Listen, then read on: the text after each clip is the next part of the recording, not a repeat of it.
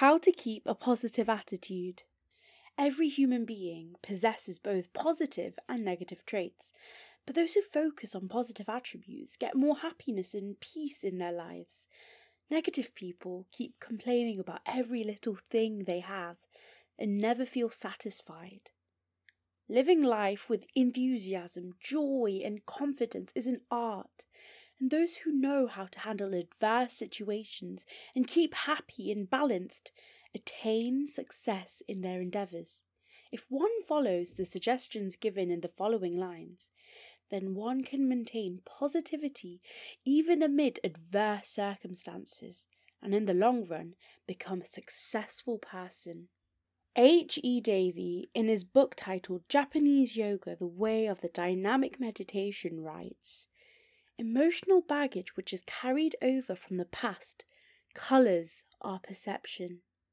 Likewise, past conclusions and beliefs based on the reasoning that may or may not have been accurate, also tint our perception of reality.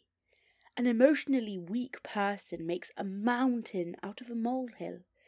In adverse circumstances, one should seek the advice of peers, trusted friends, or near and dear ones. This will help in letting go of stress and maintaining positivity. A gifted Ghanaian writer and teacher, Ernest Agyemang Yeboah, writes in his book Distinctive Footprints of Life Your mind is not just a wonderful powerhouse that empowers your actions and steps, or the driver of your life, but a wonderful city, a city in which people and things you think about dwell.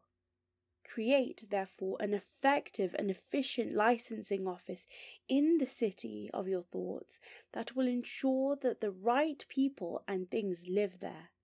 Mind your mind.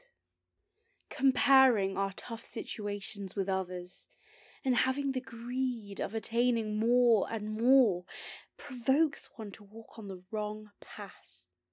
Happiness and sadness both have no limits. A pessimist only sees negative points in every walk of life and finally gets in depression and loses all the confidence.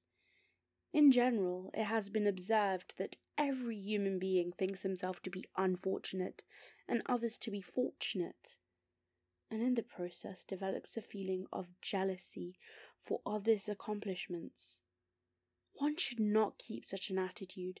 Instead, one should work hard to be happy in every situation. In essence, a hopeful, buoyant, and cheerful attitude of mind wins. Optimism and positivity leads to success, while pessimism destroys all the opportunities. Even if you have lost your property, your health, and also your reputation, there is hope for the man who is confident, cheerful, and creative. Let's start living a positive life.